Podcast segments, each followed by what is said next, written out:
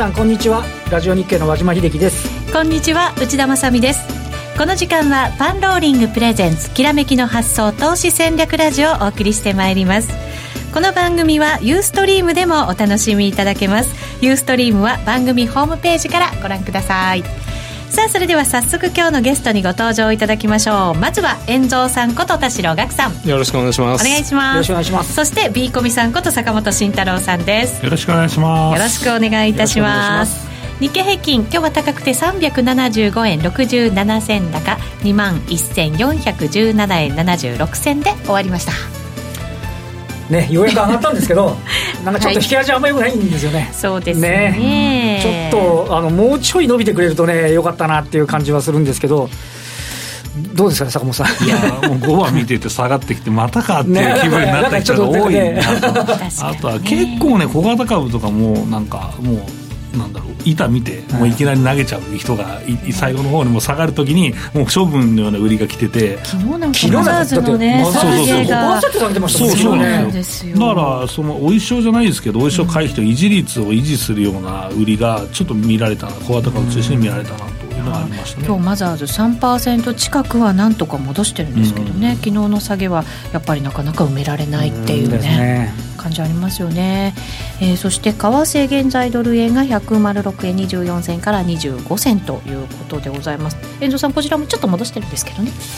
まあでもいずれ105円をぶち抜けるでしょうね。まあ俺も戻りですよね。株が落ちるとはもう思わないんです思わないんですけど為替見てるとまだ競りくらになってないと思うんですよ。そんな感じですか、うん、だからどうもそういう意味ではちょっと上が重いっていうのは株が上が重かったっていうのはうなずける。僕は的にはうなずけますね。なるほど、うんなかなか歯切れが悪い感じのね、スタートになっておりますが。為替の動きが鈍いもんだから、やっぱりちょっと伸び悩んじゃうんですよね、はい、これね。そうなんですよね。はい。この後のコーナーでも伺っていきたいと思います。その前にパンローリングからのお知らせです。いよいよ今週末の3月10日土曜日に、そう,、なんですよ、投資戦略フェアが開催されます。もうなんか、去年ぐらいから宣伝してましたからね、ね本当にようやく来たという感じですが、本日が最終の申し込み日となっていますので、まだお申し込みされてないという方いらっしゃいましたら、ぜひお急ぎいただきたいと思います。で、ほとんどの公演が、実は残念ながらもう満席となってしまってるんですが、わずかながら、後から追加された公演に関しましては、まだお席が残ってるということなんですね。ちなみに、元全日本04チャンピオンである FX トレーダーのヒロさん、そしてデイトレで億を稼いだ若きカリスマのチュンさん、タケさん、ムラヤンさんのセミナー、はい。で、講師以外でも、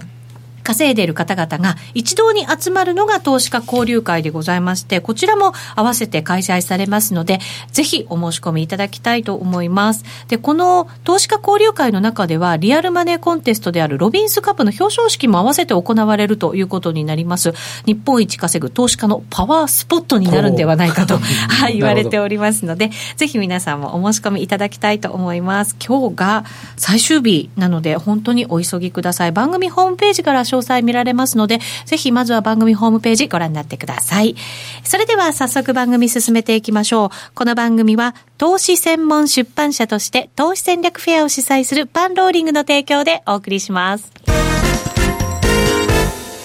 さあ、それではまずは和島さんに今日の株式市場についてお話を伺っていきましょう。日経平均2万1417円76銭、えー、375円67銭高で終わっています。1.8%の上昇。ね、はい、えっと、昨日まで、えー、4日間続落なんで、5日ぶりの反発なんですけど、そうですね。4日間で1347円下げてるんですよね。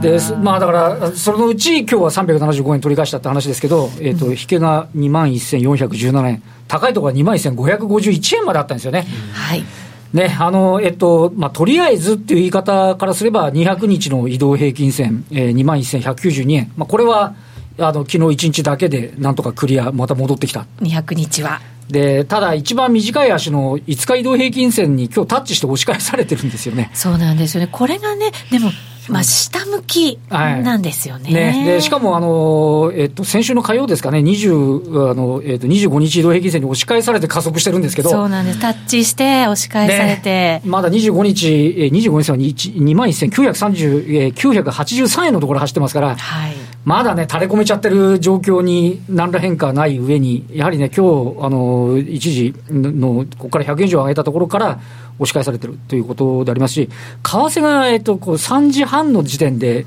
106円の当選付近まで。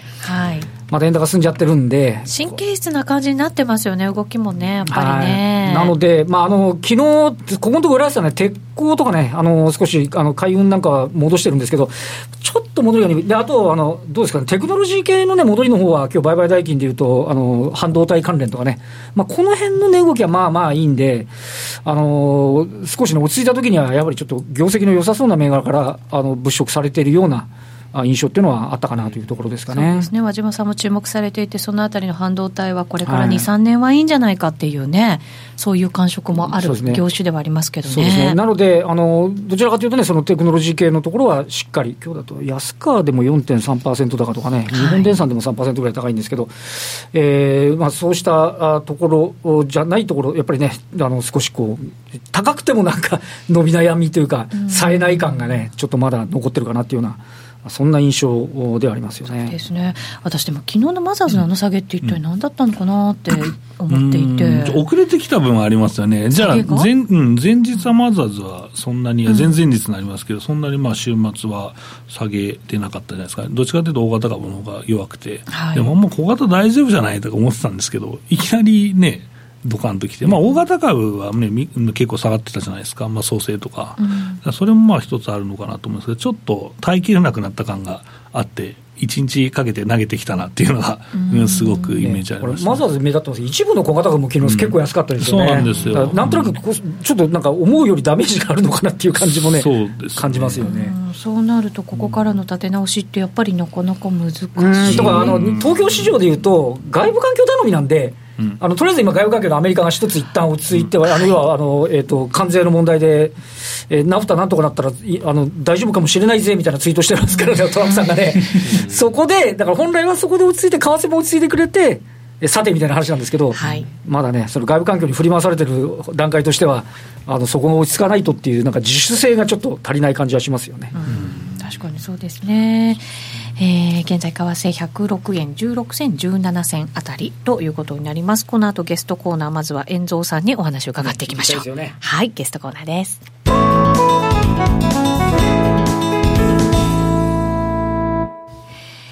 あそれでは今日お招きしているゲスト改めて遠蔵さんこと田代岳さんと B コミさんこと坂本慎太郎さんです。よろしくお願いします。よろしくお願いします。えー、まずはじゃあ為替のお話からですね遠蔵さん、はい。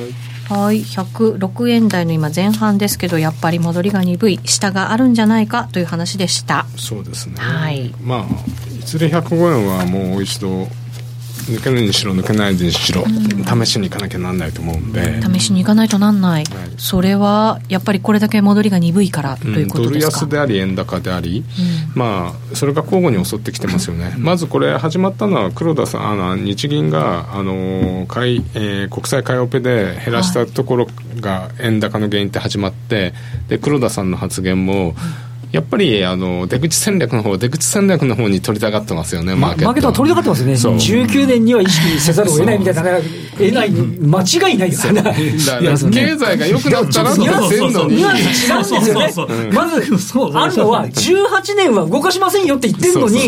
だからそれなのに、そっちを取っちゃうんですよね。もともと黒田さんは、その恒常的に2%にいったら出口戦略やるってずっと言ってて、何にも言ってること変わってないんですよね。何にも変わってないですよね。でもそ、そっちに取りたかったんですよね、ね、だからまあそれが一つと、あと、やっぱりじゃあ、ドル安ってことは、トランプさんのこのね、例の貿易の話となって、うん、まあ、どっちもドドル円下げる方に行きたがってますよね、うん、今これ、えー、黒田さんの発言が入ってきてい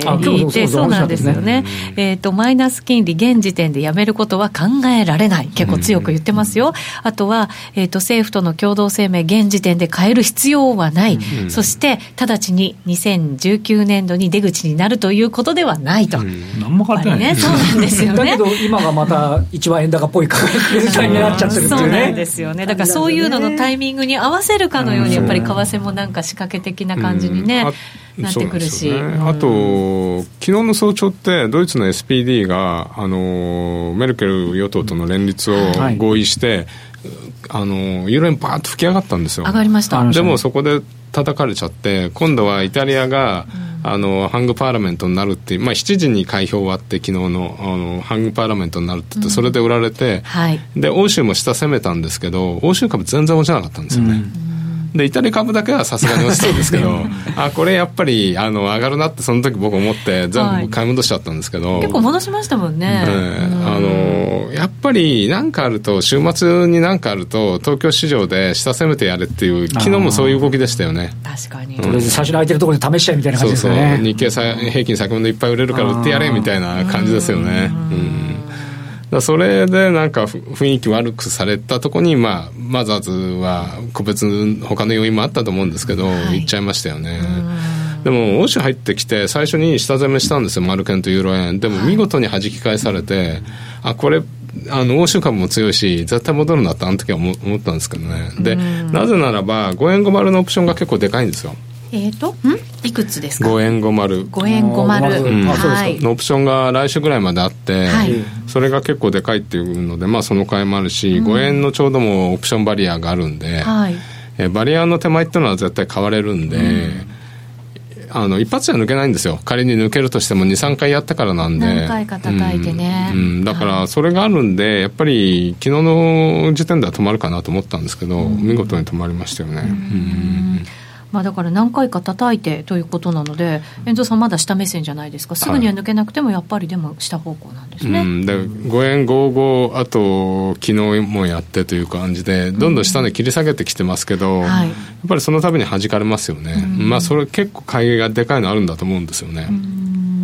それを試しつつ、まあ、どんな反応を見せるかで、また動きがね。8円ちょうどとかを完全に上抜けしたら、はい、一旦あの5円は、うん、5円はサポートしたかなってことになるんじゃないですかね。7円55をつけた後の高値って7円90なんですよ。そうなんです日経平均も。108円いけなくって、うん、で、また押し戻されちゃったところですよね。9月のヒゲの部分を埋めただけですよね。実体足のところで押し返されてみたいな感じですからね。そうかか8円が完全に超えないとあのやっぱり5円のリスクっていうのはまだありますよね、そこをこう108円を抜けていけるような何か材料があるのかどうなのかってなるとどうなんですか、まあ、今週日銀あと ECB もあるし RBI はありましたけど、あの雇用統計ありますよね、まあそこら辺で。ドルが買われて円が売られるっていうのが本当に明確にならないと108円ぐらいってなかなかこう回復していけない感じがするんですよね。これだけ日銀総裁がね、はい、いや変わらないんだよって言ったとしても全然こう円売りにはならないじゃないですか、ね、取り方違いますからね。でもほらトランプさんがまた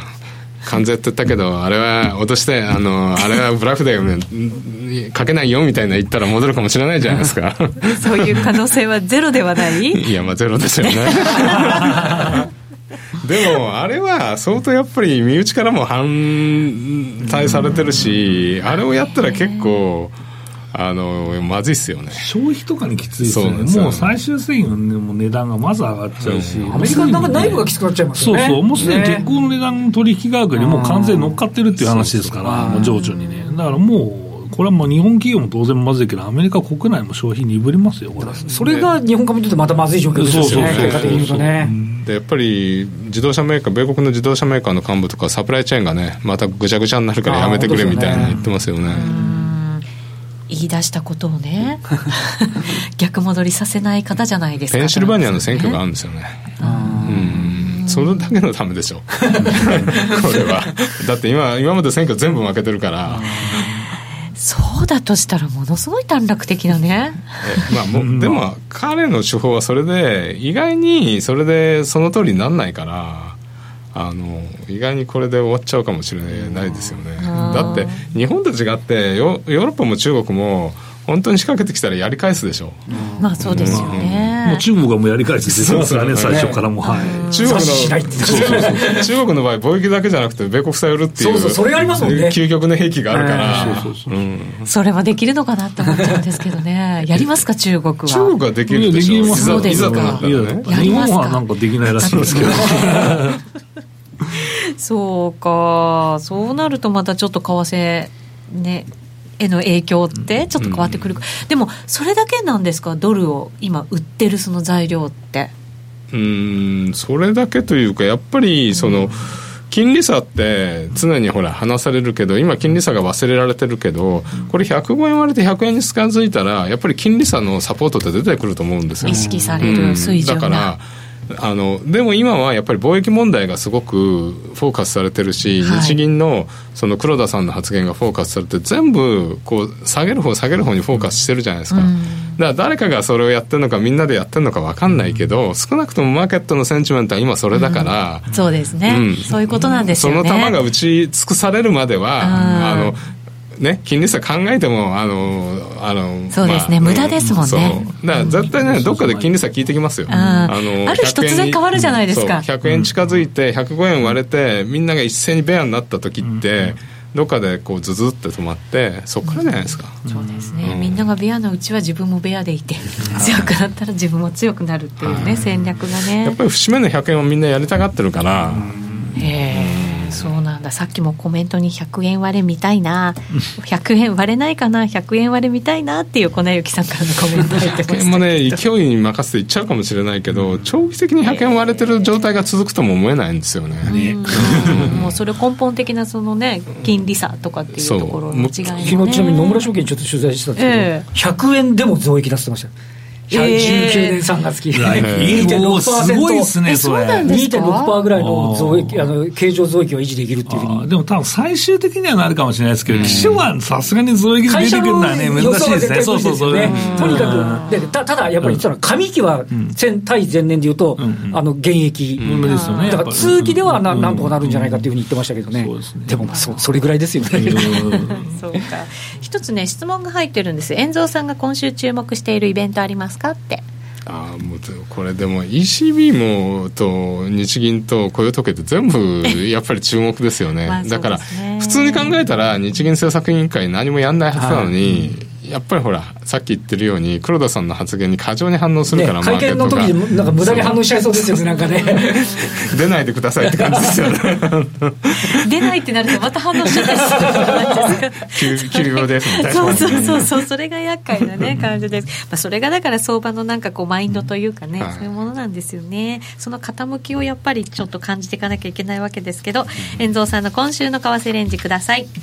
まあ、一応5円から7円50と言ったんですけど。5円割れはない。いや分かんないですよ。なないでほしいと思ったんだけど。思ったんだけど。雇用統計とかあるんでね。これはやっぱりちょっとあってもおかしくない。まあ7円台は売りなんでしょうね。7円台は売りでいいと思うんですけど、はい、5円は？5円はね いずれ割れると思います。みんな攻めるな。いずれね、うん、3回ぐらい攻めて。まあね4回目の正直ぐらいありますからね、はいそうですね、わかりました。一応いただきましたよ、レンジ105円。一応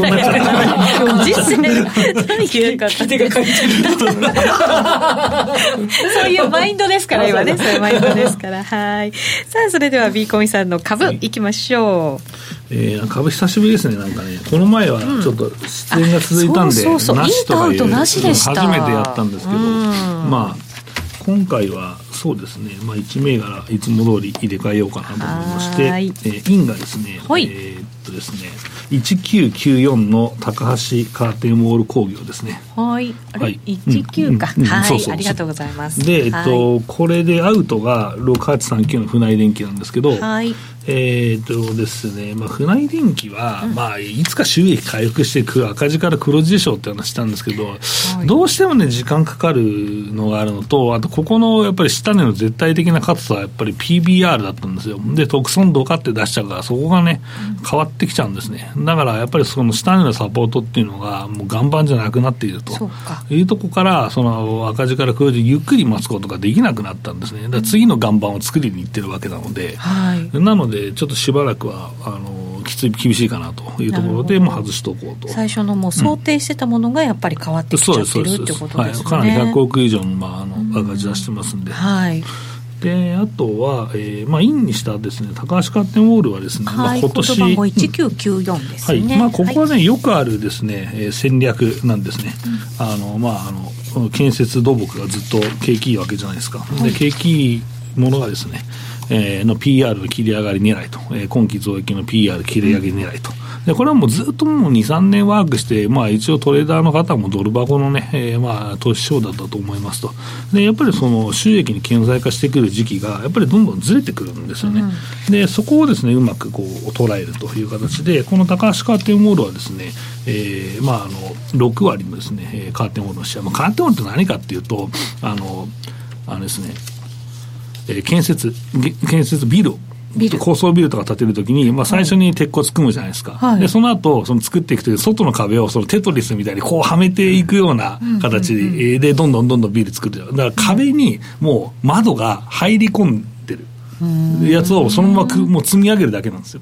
だから早くね、うん、ビルも出来上がっていくわけですね。それを作っていて、でこれ作ってるからすごい多かったんですよ。すごい多かったんですけど、うん、どんどん淘汰されてきて、で今それでまあ買収したりいろいろやって、今6割シェアあるんですよ。もうじゃあトップシェア。もうトップシェア最強企業。カンパニー。うん、で、ここの、えこの前の決算単身を見るとですね、はい、えー、今期の、今年の半ばから、えー、フル生産になりますと。今も忙しいんでしょ、うん、そうそう。今もいや今はね、まあ、ある程度ちょっと余力あるんですけどフル生産になりますと。はあもっと忙しくなる、う。ん、そう。でこれ大体リードタイムが結構その乾燥させたりとかいろいろあるんで1年弱ぐらいあるんですよ、うん、ということはそこから1年はもう全力でしょみたいな話になるんででそこの利益が、えー、今期ね乗ってくるとこれすごい金なんじゃないみたいな。ところで、まあ、もしかしてその PR の切り上がりがあるんじゃないかなということで、まあ、ちょっとね、えー、上がってはいますけどねまあ、2月の作業も全部無視だったところもあったりして、すごく強いんで、はい、まあ、これ、きらめき20入れておくとね、まあ、どこかでどうやれる展開が来るのかどうやれる、はい。えー、これってオフィスビルとかじゃなくて、あそうそう、そういう、そのマンションとかでもビル、ビル、ビル、ビル、オフィスビルに使うもの。ということなんですね。ですです。はい。一株で97円なんですね、公共層でね。そうなんですよ。で、まあ、今 PR10 倍だから、ね、ある意味下値不安が。まあ、PR 的には少ないかなと思ってるんですけど、うんうんうん。はい、株価もこのところね結構いい動きで、まあ、数日間はやっぱり下げてますけど全体相場に、まあ、引っ張られた格好ですかね、ね。うんうん、面白いかなと思います、うん、なるほど。業績もこれからさらに期待ができるという銘柄でございました、はい、はい、はまだいける？まだ大丈夫？ですね、はい、ちょっといけそうですね、はい、まあこれ20銘柄からなんですけど、はい、これこの前入れたシステム D がめちゃくちゃ上がってるよねっていう話、はい、3804ですね、コード番号。はい。まあこれはあのまあ中長期でね今どうやるとこでした？そうそうどう失礼します、まあ、ね、まあ、そんないつもどうやっててもしょうがないんでとりあえず、まあ、さらっとどうやりますけど。まあこれみんな見たらねもう別にどうやらなくてもすげえってなるから別にどうやらなくていいんですって言ってどうやってるんですけど。新たなどうやり方ですね。これねあのねこれね、まあ、あの中長期的に、まあ、業績の回復あるよって話はしてたんですけど、はい、あのちょうど IR が出てぶっ飛びまして、うんすごい。大陽線つけてますよ、2月15日、ね、まあ、これはあのあれです。あの、フィットネスクラブ、ファミマがやるフィットネスクラブのシステムやるよっていう IR で、はいはい、まあ、将来ね、2万何千点多分ファミマありますんで。なんかうちの近所のところにもちょっとなんか入り始めてるのあれですよね、うん、きっとファミマの上？そう上上上。そうですよね、そうなんですよ、はい、だからそのシステムってまあ無人じゃないですか基本的に、はい、無人だからやっぱそこをちゃんとできるシステムをパッケージで開発してあるから安くもう、うん価格競争力あるも入れれる